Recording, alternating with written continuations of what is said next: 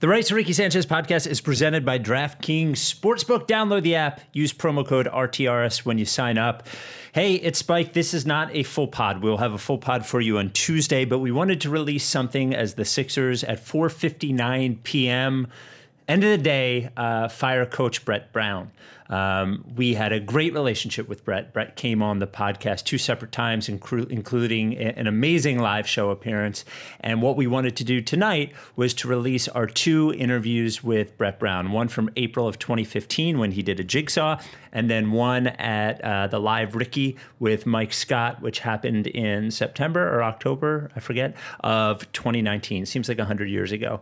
Um, we'll have a lot more to say uh, about Brett's statement that didn't mention uh, Bryan Colangelo or uh, Alex Rucker or Scott O'Neill about his tenure here, uh, about what is next, about the statement from Woj, about uh, you know them making changes in the uh, front office structure. But Elton Brand will make those changes. We'll have all of that for you on Tuesday. But we wanted, as a tribute to Brett, who who went through everything with us. Remember everything we went went through over the last seven years. Uh, there's one other person who has been through all of that too, and that's Brett Brown. And he's a good coach and uh, an even better guy. And um, we'll have a lot to say about him tomorrow night. But um, but now, please enjoy, please, please, please enjoy these two interviews with Brett. Again, the first one is April of 2015, and then the next one is fall of 2019. All timers. Brett, we love you, man. Um, good luck. At least you don't have to watch the Sixers anymore. Amos and the chef.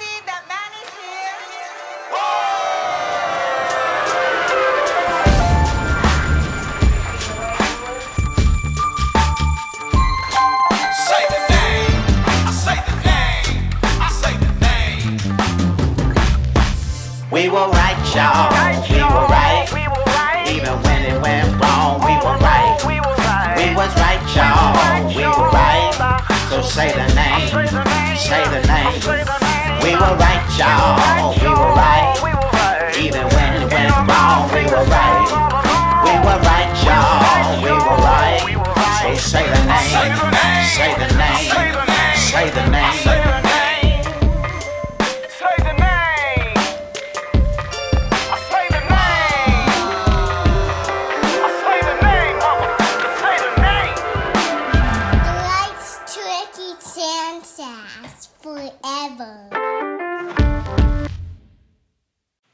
Yes, no, here I am. Oh, there we go. So Brett's there, Mike's there, Spike's here. We're all here. Hey, Brett. Hey, Mike. How are you? Good. How are you? Yeah, not too bad. Really right, thanks for thanks for doing this, man. Yeah. No, it's all all good, fellas. I'm good to go. Um, so it's crazy that the the season of a hundred different storylines feels like it's it's almost over. There's like ten days of it. When you get to that home stretch like this, how do you feel relief or that you didn't get enough done? Or how does the the last couple of weeks of the season feel like to you? I mean uh, you sort of have different emotions on one level you know because i i enjoy so much coaching this group you're going to be sad to you know sort of see the group broken up which inevitably there will be some casualties uh, on another level, you get so excited for the draft to begin and start assessing future draft picks. Uh, there's a obviously a really big part of of our new since I've been here our new program's future in the next few months. You know who you draft, what luck we get with ping pong balls, etc. So you go into it with a bunch of emotions. You want to live a little bit longer with this group because I have a lot of respect on how hard they play and you get fired up for the future, given the exciting times we have coming up with uh, with the uncertainty of draft picks and how we're going to use our draft picks. What is your uh, your role in the draft? We know Sam uh, values the interview process a lot, and like, what ways do you contribute? So, like, what do you look for in a prospect? That kind of thing. I mean, Sam and I do so much behind closed doors, and you know, we we we, we talk almost daily throughout the year, most definitely throughout the draft period and the assessment period. And we'll we'll go and you know conduct the personal interviews for me, because I this is now what my 15th draft. I, I, I like to I like to sort of run silent for a while and just you know do a lot of listening. We have so many opinions with different scouts and you know my own staff and the marketplace in general. For for me, I like to just sort of run silent for a while and digest it and take it all in. Um, I like to do that for a few reasons. First, because I'm not at this particular moment informed enough to to have concrete opinions. Right. And, and sec- secondly, I think that you know when a head coach speaks, sometimes it influences the room in a way that might not be that good. I want our guys to speak freely. Uh, my relationship and involvement with Sam is very much connected at the hip, and uh, we share, you know, as many uh, sources of information and opinions as we can.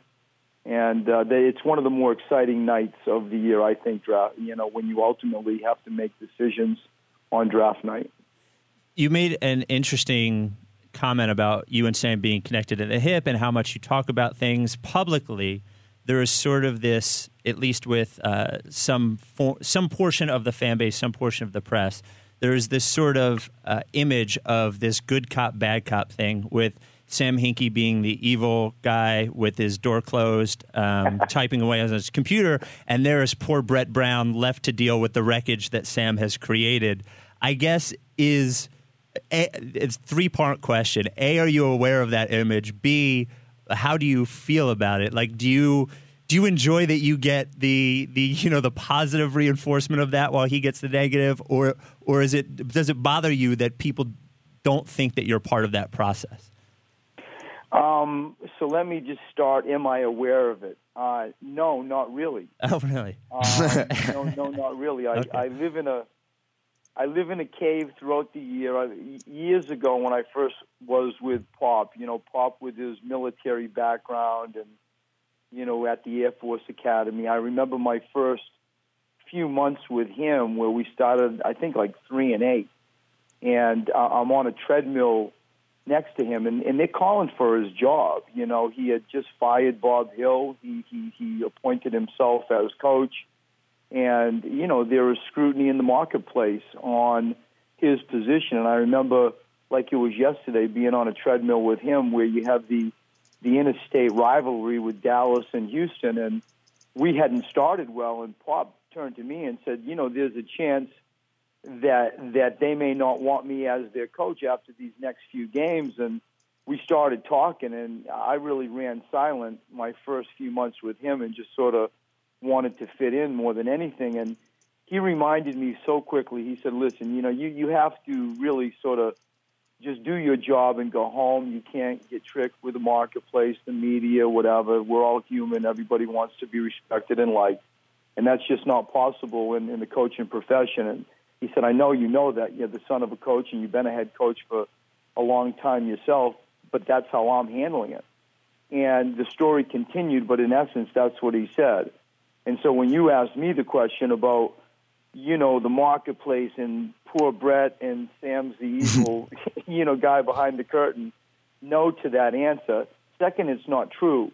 It's, uh, and probably that's what you want to hear more than anything. He, he, he and I do this together. You know, I have a role to coach the team and do what I think is best on the court. He has a role to construct this team and draft and trade the way he thinks he should. You know, the Michael Carter Williams trade was was Yeah. a hard thing, you know, and what I say more than anything is we have to let him do his job. You know, you're going to have to let Sam Hinkie do his job and trust the judgment and decision and the, the background research that he is so meticulous with. And, and, you know, we'll get it right or we won't. Only time will tell. But I, I do this with Sam. He's got his role, I got mine, and we do it together, you know, and we argue stuff out, and it's healthy. It's a, it's a real relationship. Yeah, I know you won't uh, get into specifics about it, but if you, in terms of bigger picture, uh, are there sorts of specific areas that you guys generally agree or disagree in, where you sort of butt heads? Um, not in a mean spirited sense, just in a like, hey, I value this more than he values this kind of thing. I, I, don't. I don't think so. You know, he, he came from a background that was different than where I came from, and Right. y you know, they they were so they were so into the three point shot. They were so into, you know, playing with a fierce pace. You know, they had their their Viper program, that NBDL program that used to Mhm. spray up, you know, thousands of threes. You know, and treated it as a real, I think, interesting case study. Um, they were very interested in acquiring assets, and the history that Sam personally had with how you know, James Harden came and then, you know, Dwight Howard, and they saw how do you get true cornerstone type pieces, building block pieces. They he experienced that world differently than, you know, the solid foundation, the defensive foundation, the the character foundation that I had in San Antonio. And I feel like we complement each other where we where I can say, Hey, I think this and this is why I think it and he can talk about, you know, well, this is what analytics is showing. This is what it takes to actually build a program. Look at how we ended up with the two cornerstone pieces in Houston that we ended up with.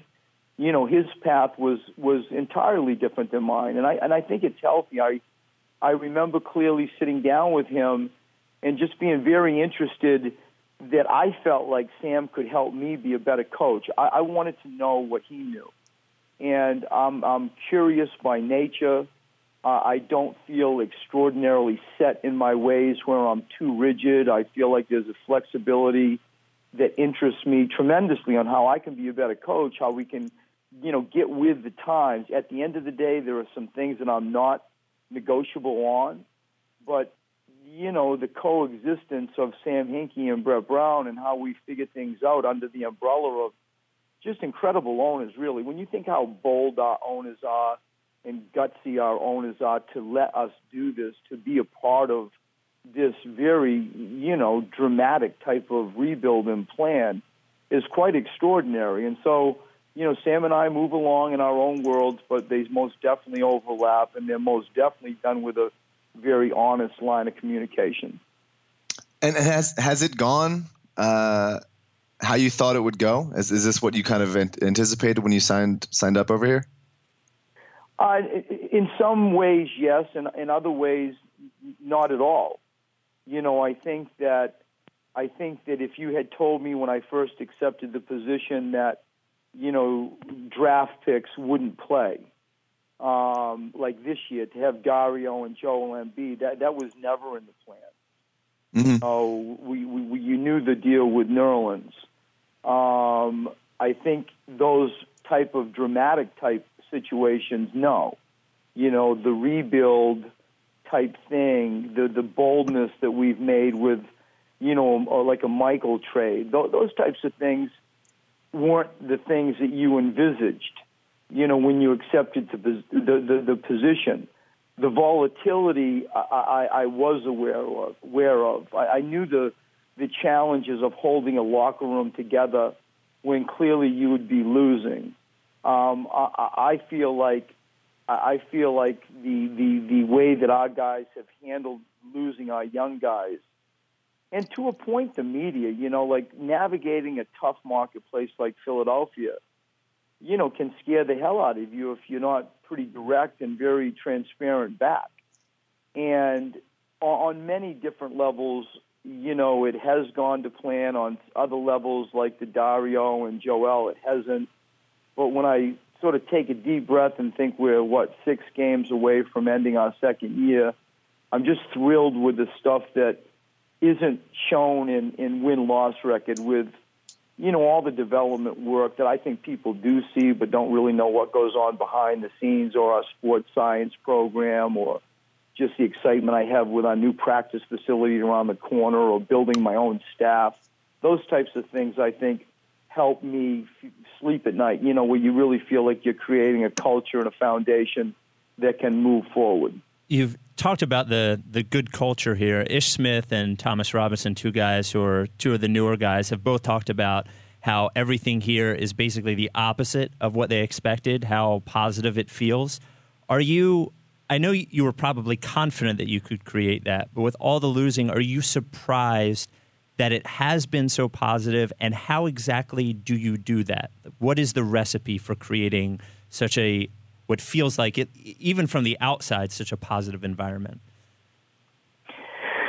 Well, you bring up a, a few things that that have interested me lately because we have such a you know revolving door of players, especially lately, and it happened last year too after the All Star break.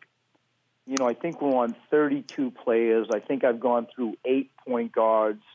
You know, we've gone through a lot, and so with that, with that revolving type door, you get so many opinions and new voices and new perspectives that come in and either reference our program to where they came from or whatever.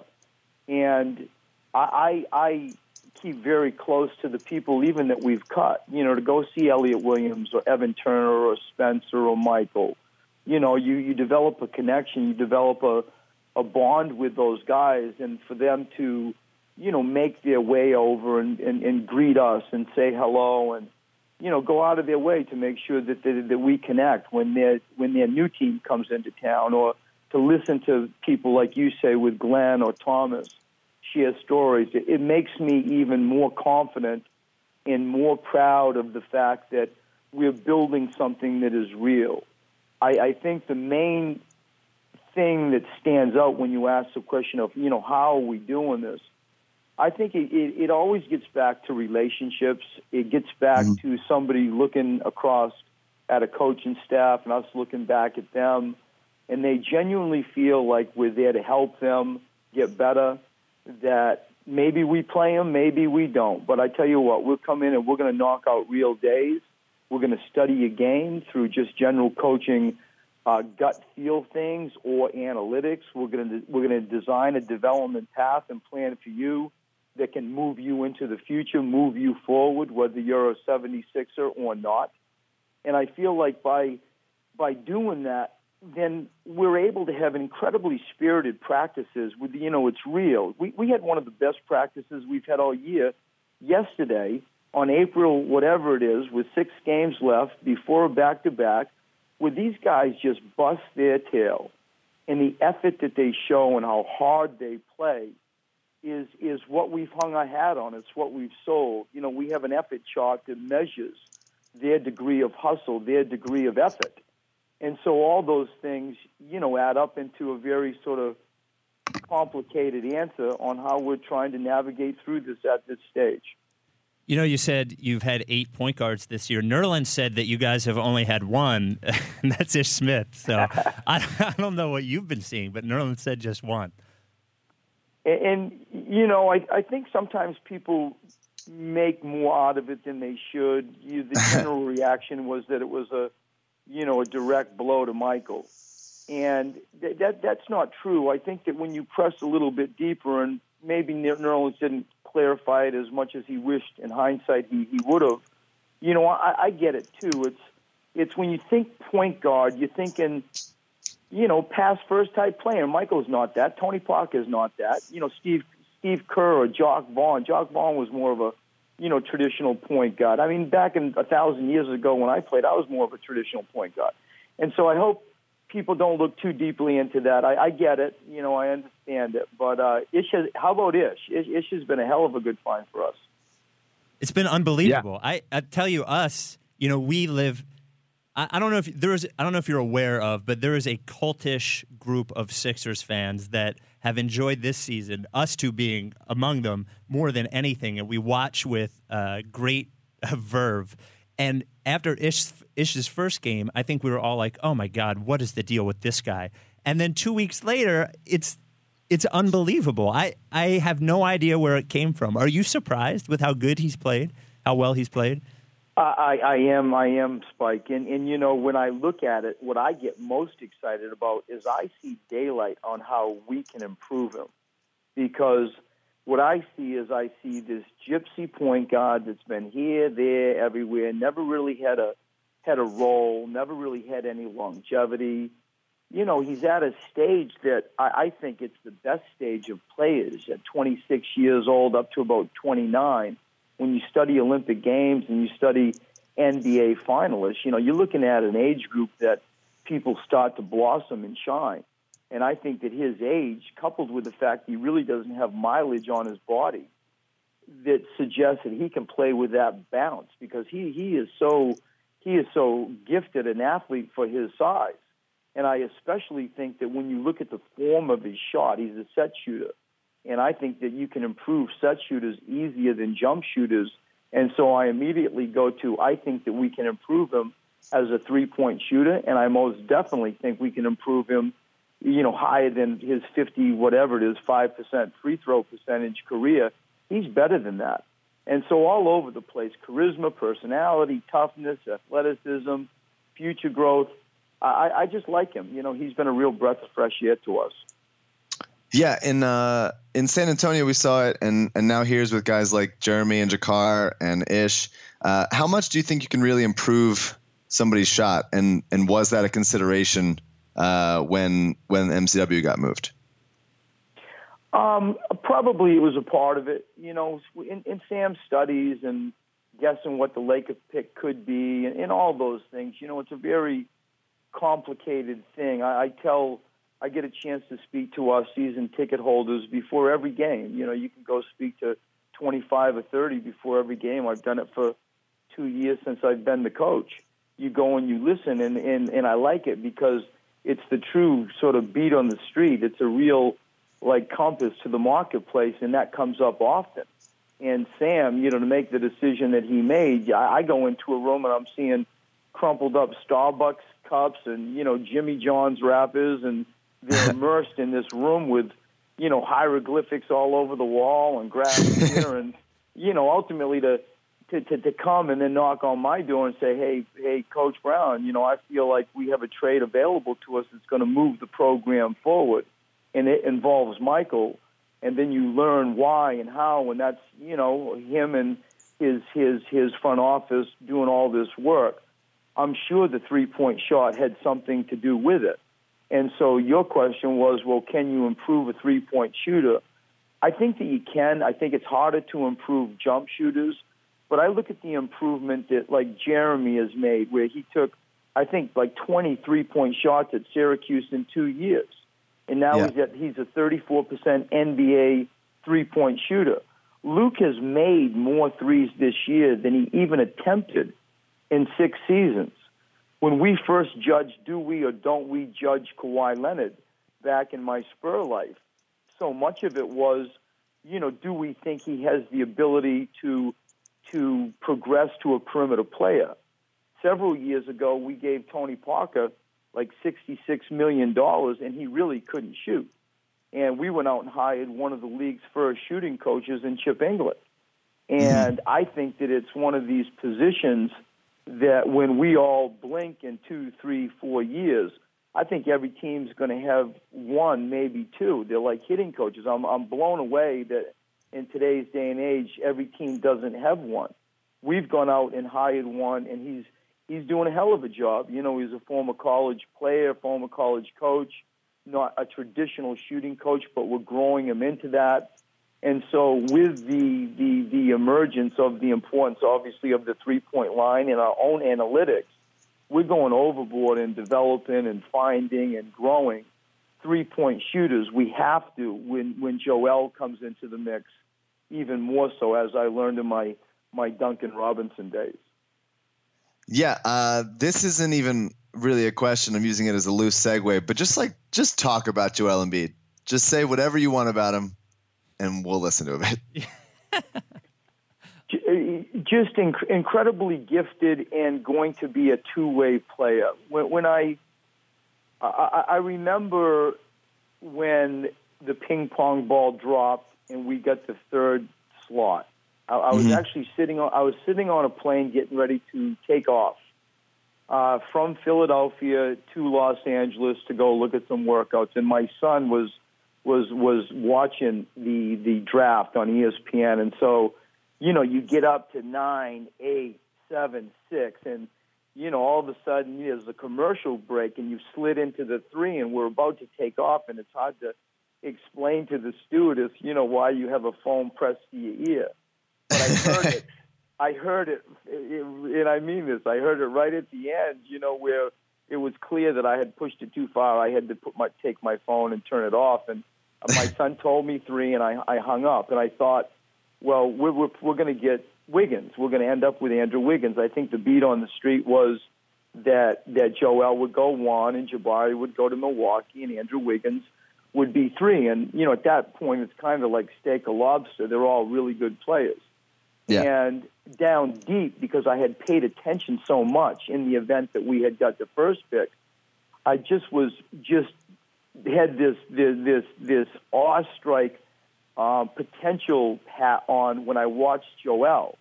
I, I saw hints of like Duncan at Wake Forest. You wondered, you know, does he have a little bit of the dream shake in Olajuwon? And you know, I'm nervous because he really hasn't played much basketball. Really, like he's you, you feel a little bit reckless to mention those two players and Duncan and Olajuwon, but at times when he's making some moves, you, you just wow. And then you see, I remember watching one of the Oklahoma State Kansas games where Marcus Smart, you know, has a little bit of a shot at Joel in traffic and and he hurts Joel. And and I think Marcus Smart went out of his way to, you know, go at him. And then you watch two, three plays go by, and I see Joel seek him out and just you know go hard after him, level him on a layup, and purposefully you know let him know that that's just not acceptable.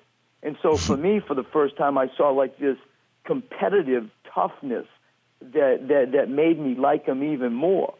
And so now that I have him and I'm with him in just a one-on-one situation, and I'm just with him where you're not playing, you you know, you can only do so much right now. I see all those things like just a an incredibly gifted two way player. I see a competitive toughness that I just fall in love with. And I think that it's going to be like we all know, it's going to be about his health. And we go overboard, as I assume you know, with the sports science side of the sport. And so I feel like he's moving in the direction. I just am so excited to ultimately see him play basketball again. And step by step, he's moving in the direction that we want you've talked recently about something that I think we've all thought about is the the prospect of he and Nerlens playing at the same time. Was there a moment? The Nerlens thing just seems to have all of a sudden just clicked. Like all of a sudden he's a monster. Was was there a moment where it looked like the light just sort of turned on for him and he changed, or is it just that we notice it that way and it's been far more, I guess, gradual than it appears to have been? Yes, uh, it's a good question. Uh, if you made me give you an answer, I would say after the All Star break and after the trade, I think that he felt a greater responsibility. And I, I, I don't believe that it's because of point guard changes at, at all. I think that he felt a greater responsibility. I think that the trade of Michael was an eye opener to a lot of people and you know he there he was. He remained. And i think that he took that that situation and parlayed it into a more focused defender i think a more free offensive player because he wasn't as as paralyzed perhaps with overthinking that i attribute a lot to just playing not so much the trade. I think the general umbrella of feeling more responsibility kick-started a lot of things. Um, I think that when I first had him on a court playing this year, and the experience that I had with him personally, where you know he was like a redshirt or on a sabbatical the first year, where we could educate him on the league and break down his shot and rebuild his free throw, which we're also proud of. I mean, if anybody saw him shoot a free throw at Kentucky, and now fast forward that and see what he's doing now. I mean, to think he's a 61% NBA free throw shooter his first year is mind boggling, given where he was at and what his form looked like. But I think that the freedom of playing and doing less thinking and just playing basketball again, along with that added less, you know, more responsibility, I think it just kick-started him into having a hell of a. I mean, look at what he's doing. I mean, on a historical perspective, some of his numbers are jaw dropping what he's been doing post All Star break. If uh, again, not getting into specifics here because I know you can't talk about it, but uh, say you're the top player of, at your board in the draft is a big man, and we're we're two years into the rebuild, and you have Nerlens and Joel here, uh, and if the big man's at the top of your board, do you take that guy even if you're looking at two big man prospects already on the team and one of them at least thriving and the other one looking to? I mean, I've been asked this question, and this is just Brett Brown. This isn't this isn't a Right. club philosophy. This is just me. I think m- my opinion is, is you take the best player, um, whatever that means, you know. And, and and and if you look at draft boards, and we've all looked at them, sometimes it changes. It it everybody isn't sort of stuck on the, the guy, and you know, we we we may deem the best player to be different than than somebody else. Maybe that best player, as we deem it, is maybe more of a natural fit with the current group of players we have. I say I, don't really know, you know, which way we're going to end up going, but I I would be amazed if you didn't go into 30 NBA general managers and, and ask them that question if every one of them didn't say we're going to take all day every day the best player if it's clear that there is most definitely a best player. Right. All right. We sincerely appreciate your time. Before we go, we have to ask you two quick questions.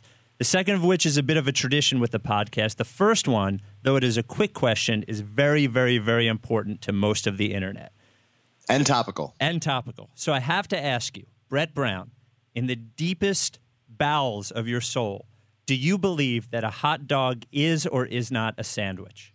I love it. I I do not believe it is a sandwich. Oh! And is there any reason, or is it just a feel? It's no, I have a reason because Okay. I I pride my I I pride myself on being a sandwich connoisseur. It's one of my Wow. more pleasurable moments when I can go and get a sports page, a a a you know good sandwich, and just sit down and relax, and probably some some chips of some sort, and just you know spend time by myself and and just you know relax. And so I feel like I know sandwiches. I do not, for that reason, consider when I go seeking a sandwich that that, that a hot dog falls into that category. Fair, fair. Now I think that's the final. That's the final word That's on the final I word on it. Hot dog, not a sandwich. I disagree, but I'm I'm swan. Uh, you you swayed me. So the final thing is a thing that I do to Mike every week, and it's called the jigsaw. And what it is, it's basically would you rather. Now it can get a little gross. I've toned it back for you a little bit, but it is a a you have to choose between two bad scenarios. I give you two scenarios, and you will both have to choose between which one you you would take. Make sense? No, okay, so am I am I choosing the one that that I think is the worst? No, scenario? you, no, you're choosing the, the lesser of two evils, the one that you okay, would choose so they're in your both life. bad. I got to choose the best of the worst. Yes, and be Yeah. prepared. I apologize. I can't believe to a person of your stature that I'm asking this question, but here It's goes. all it's all good. Spike, go for it. My wife was horrified by this one. All right, here are your two choices. For the rest of your life, you have to either A, before every meal you eat, you have to pick your nose and eat it, or the second selection is in one of, of one of your meals during the day, someone else will have picked their nose and put it in your food. You may see Wow. it, you may not see it, but it comes from someone else and it's just one meal. So those are your two choices.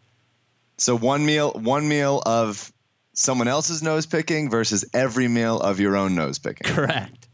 Okay. I- I'm I- I'm going to have you. You you know how much I hate answering this. You realize this, right? Try- you because, have- because I'm trying to be good spirited and, and, and just be with you guys. I will play this game. yes. Okay, I will reluctantly play this game. Know how much we appreciate it. How about that? Okay, that's all good. I'm, I'm Okay. Game. Okay. Uh, I, I I will I will have to go with somebody else's under the assumption that I just didn't know it. That's that's my point. yes. Wow. Okay. And Mike, I what do you? I go? got, you know I got to go with my own nose. I know what's in there, yeah. and you, I trust myself. You got some other person's nose. You just that's mystery nose, and I'm not I'm not about that. Brett, um, you are our favorite. We think you're the coach of the year every year, but certainly this year. And the job you've done is absolutely unbelievable. You've made, you and the team have made this season, believe it or not, for an 18 win season, we've had more fun watching the team this year and felt more proud of the organization than you can imagine. Uh, and you're a big part of that. So thank you for taking the time and thank you for Uh, this season. We appreciate your interest. Thanks very much. Thanks, man. Thanks, Brett. Thanks, fellas. Thanks. Uh, another person that didn't get in, that got a lot of votes, is the coach of the Sixers for the last six plus years, one Brett Brown.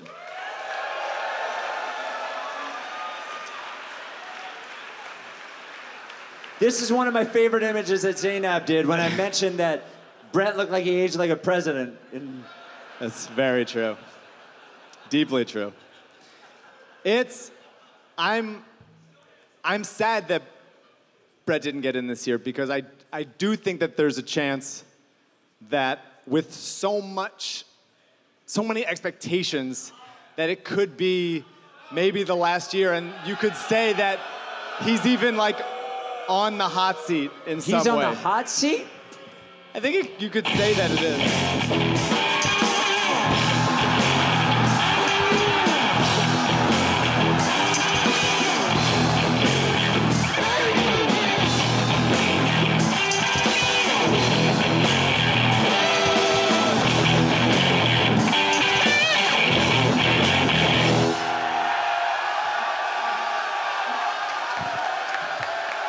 Ladies and gentlemen, the head coach of the Philadelphia 76ers, Brett Brown. Wow.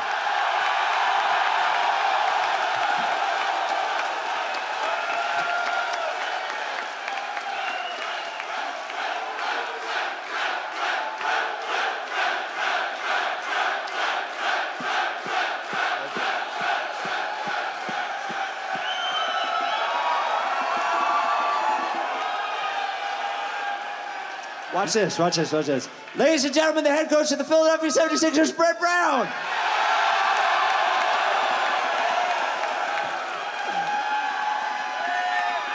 Now, now you can see why TJ was the way he was. Yeah. See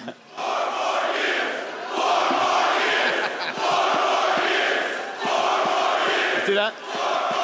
Looking good. I, I, I can I can tell it's always good to come in Yeah.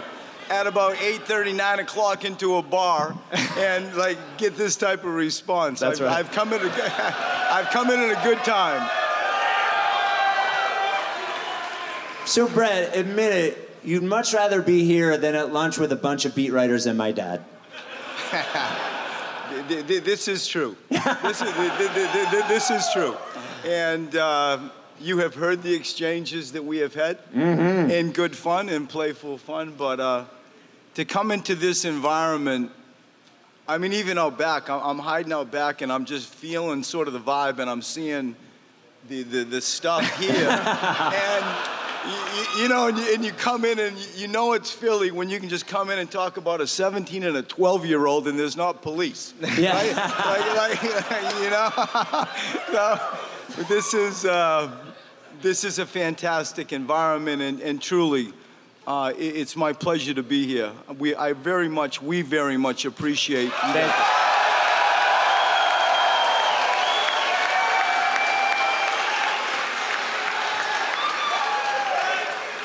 What is what are your thoughts on winning say 5 championships and still having a losing record?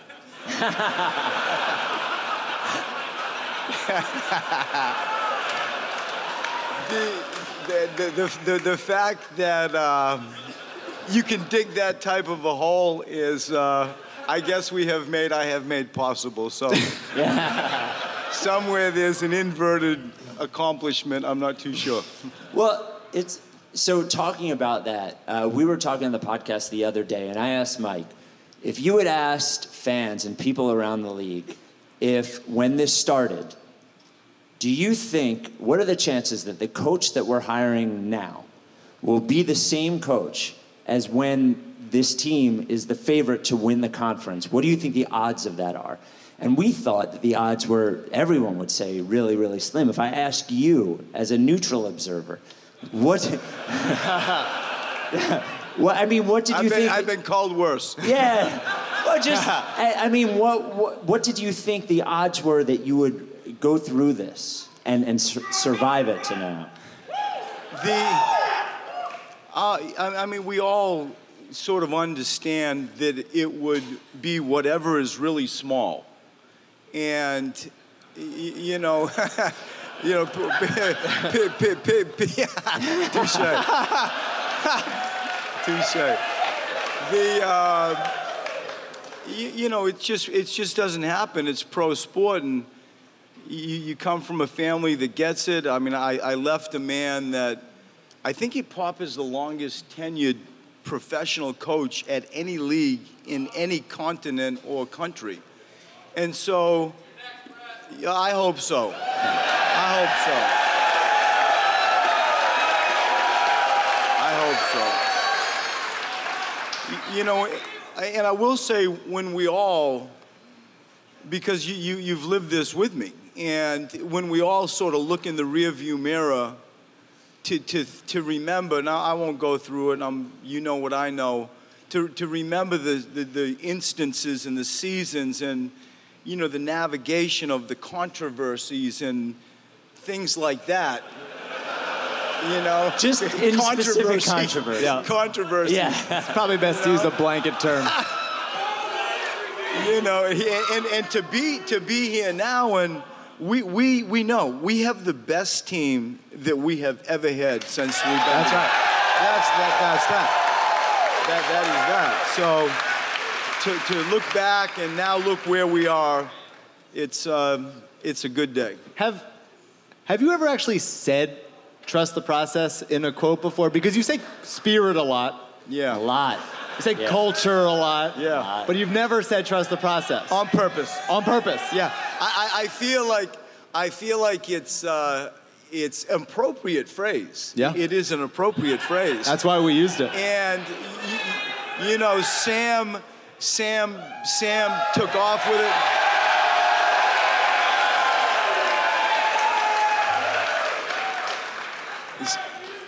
Sam, Sam, Sam took off with it.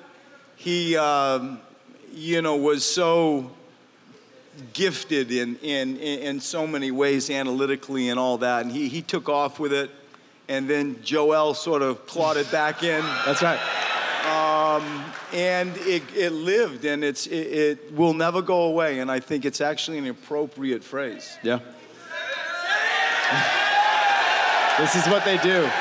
This is what they do. It's all good. All right. Was there ever a time in the first, say, three years of this that you would look at the team and not know everybody's name exactly?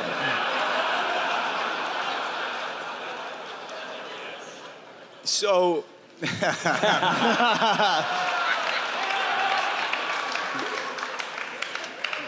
the, I'm not going to tell the whole truth in relation to the name, the, Sure. the exact name, but I will tell you a story that is true as it relates to your question. Mm-hmm. Okay, that works. I'll take Okay, it. we'll tell you it's as good as I can get. Surprise guest, so, So, you make the and, rules. and we're gonna we're gonna call the person Larry Jones. Mm-hmm. Casper Ware. We're I'm in. De-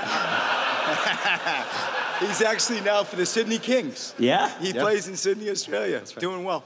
So we're in, we're, we're in Denver, and um, obviously on the road in Denver, and and Larry, what did I call him? Larry Jones. Larry Jones. Larry Jones. Darius Johnson So- Jones. Di- so I, I, I'm, I'm, I'm furious. I'm furious at JaKarr, and I love JaKarr. JaKarr, that was back in those days. Yeah. JaKarr, yeah. He, he, I mean, JaKarr, JaKarr came into our gym when, when we would work out anybody, and we would work out anybody, and he came into the gym, and it's like this bouncy athlete from St. John's. He got a wide smile, he's got charisma and personality, and he played hard. I think I even made him a point guard like We talked about Point Car a lot. Yeah, we talked about Point Car a lot. it's almost like you like we go and with welcome to the team you're starting or welcome to the team you used to be a power forward now you're a point guard. and so I, I, we're in Denver. I'm upset at JaKarr, and I'm screaming down the bench, Larry, get him, you know, Larry, and two of my assistants like try to sequester me and they're you know sort of embarrassed for me. And and say no no no it's john. It's john. And i'm pointing larry do you not hear me? Larry it's an nba game. And uh, true. Lots of lots of times. The thing that you don't know is that these people are so crazy, they're gonna go through tape. they're gonna go through tape. and We're gonna figure out who it was. well Yeah. i'm sure you will I just going going back to the to the beginning, six years ago. Uh, some prominent media types were very upset that the Sixers hadn't hired a coach come like August. Yeah. they were very upset about it uh, because the administration and the GM was taking their time to make an informed decision. Do you think if they hired you in July that the Kawhi shot wouldn't have gone in?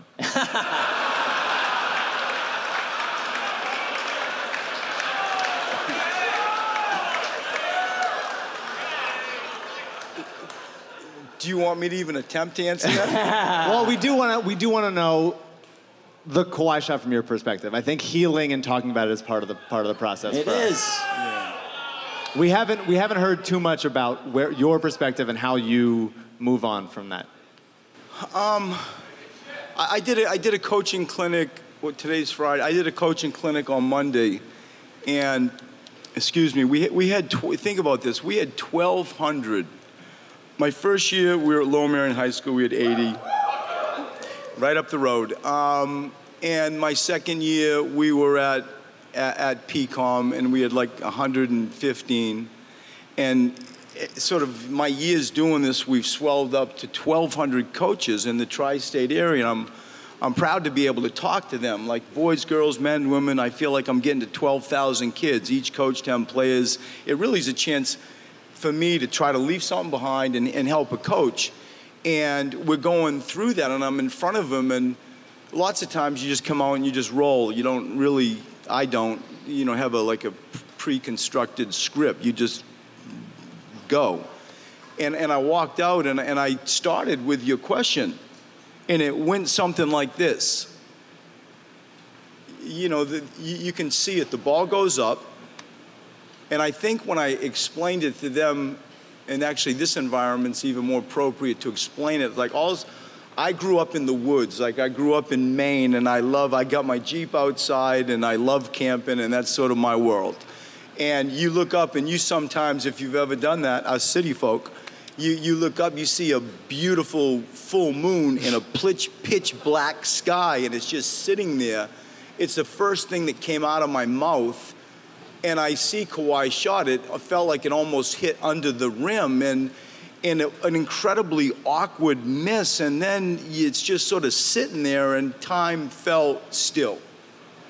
And the horn goes off and the ball goes in and I don't blink. And I walk straight to the locker room. I shake Nick's hand. I pass Kawhi, who I coached. I see Joel's face. I go straight into the locker room. I sit down. I quickly take off my suit. If you see the post game press conferences, normally the league makes you wear a suit. I did not. I had my sweatpants on. And We all did. We spent the next 30 days in sweatpants here in Philly. Yeah. You know, and you just think, like you just sit, you're just sitting there in a trance. And then you, you go into a locker room and there's really not, and I don't mind this at this stage of my sort of co- coaching career. Sometimes there's nothing to be said, or there's nothing to be said at that moment. And that was one of them. And it was, I, I've said to the media a few days ago, I, I lived through Derek Fisher, you know, point four shot. I'm, I'm there, and that that knocked us ultimately knocked us out of the playoffs. We were about to win our fifth NBA championship in Miami. You know, you th- you're up you're up, I think, five points with 20 whatever seconds left. And so, you know, Ray Allen hits the shot. I've lived through traumatic kind of shots, but they're really, if I'm honest, was nothing more painful than that shot that I don't appreciate you bringing up. okay, Mike? Do you mind if I cry right next to you? Yeah. So until Elton, uh, well, and, and even through Elton, you have been uh, the, the public facing face of this. You know, Sam didn't talk a lot, Brian didn't talk a lot. It was up to you to answer for things that maybe even weren't your uh, responsibility. And it's a good face. Yes, it's a great face. I'll say, when you did that lunch with the beat writers, it must have been horrible for you, but great for them the other day. But uh, when you said the thing about smash mouth offense, and I could hear your voice, the accent, it was, it was wonderful. But through all that time, through all those questions, is there one question that you've been repeatedly asked that you just wish could never be asked again? I mean, can, can, can, can, can I can I lump them into like a bucket? Yeah. Lump, lump it. Lump it. Okay. Joel's health. Ben's jump shot. Sure. Jump shot. My, my, my hot seat. I told the people, I said, I've been fired every year I've been here. It's like, like you know, you can pick whatever, pick whatever temperature you want for my seat. It's not my, my, my concern. You know, th- th- those are always, you know, as we live. And then, you know, somebody might throw in a Sam or a Brian, like the, the ones that sort of don't go away are that. But, but I do understand it. Like, I, it's, it's, um, um, as you get older and you do this more, you, you are aware that, that content, you and your world, like the media, you need content. People strive, they seek, they got to find something to tell a story on. And I would think, you know, if imagine if you're a day-to-day guy that's got to come on and like, you know, find something and then roll with it with some level of, you know, intellect and passion. That, that's hard. And so these are the three questions that come up a lot. And as I reminded the media group, I'm sitting down on Wednesday and I'm looking out at 40 journalists. And I told them, just like I just told you, when I read that I'm on the hot seat, I'll know that somebody just was a little bit lazy and there's nothing else going on. Because, right? This is, uh, you know, th- th- this is this is like saying we got a problem in with the Israelis and the Palestinians. It just goes on and on, right? So. Well, I got a question you might not have been asked before. Was it a choice to have the most handsome team in the league? Did, you, did that factor in Horford, Matisse, Raul Neto, and Ben, Josh? It's a good-looking team, Brett. People are talking about it. And your assistant coaches through the years, Lloyd Pierce, handsome man, Ime Udoka, now handsome man. What is it about good-looking men that the Sixers can't stop quitting? I, I, I, I don't know, but I, I will say this because that's not on my radar. Sure. you- As you, right? Sure. When, when my wife says exactly what you just said, like, you know, you sort of pay attention a little bit, but it's like there, there is no uh, method to the madness on the selection of our Okay. talent rules the day. Okay. Uh, one last basketball question before we get to a, a couple of things. Uh, one, uh, one surprise of you for them, and then one surprise of us for you. Is was there a point last year during the Net series when you guys started uh, Greg Monroe in a playoff game that you sat at home uh, or even in the locker room and you're like, "We're starting Greg Monroe in a playoff game." I'm sorry. I mean, he wasn't even on the team three weeks before. It was crazy. I mean, this is the life that we have lived. Yeah.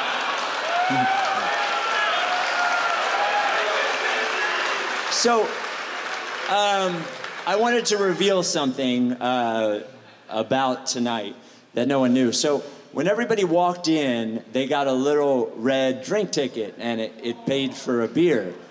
And I wanted to let everyone know that the man that uh, bought your beer is Brett Brown.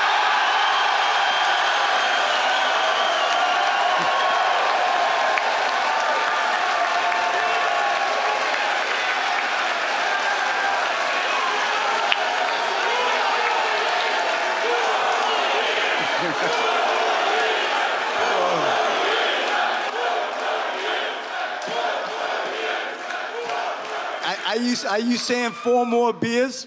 That's not bad. well, we are. You are the only Sixers coach in my lifetime that I've liked. and and so we wanted to give you uh, a treat that Yeah. uh, you also might hate, but we will love. Yeah, so what we're doing tonight, we have, we have two missions tonight. The first mission is, uh, is Mike Scott will be out here later, who has very quickly become a, a fan favorite. But the other thing is we do is yearly, we, we do a thing called the Process Hall of Fame. And we vote in a rights Ricky Sanchez moment, because we really only care about ourselves, a Sixers moment and a Sixers player. And, uh, and TJ's getting in tonight, and Joel got in last year. And um, we wanted, uh, Also, the, the, look, pick, the pick swap got in last year. the pick swap, Which was very in, exciting. yeah. We wanted to let you know, if you look behind you, um, that tonight, in front of everyone, we are inducting Brett Brown into the rights to Ricky Sanchez Process Hall of Fame.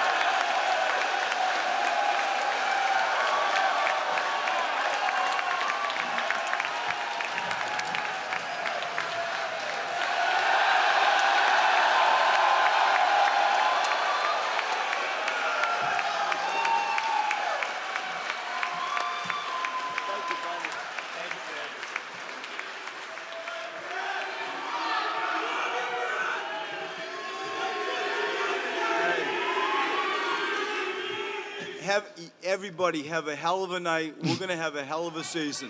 That's right!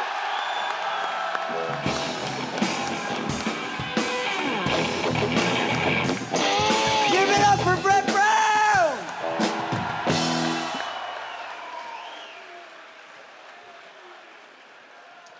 Wow. I mean, look, this shitty little podcast in two straight years has had the general manager of the Sixers and the head coach of the Sixers surprise you at the live, Ricky. That's pretty good. Come on, man. That's pretty good. If you don't fuck with me, Then I won't fuck with you. If you don't fuck with me, then I won't fuck with you. If you don't fuck with me, then I, then I won't fuck with you. if you don't fuck with me, fuck with you. But if you fuck with me, Time for plan B.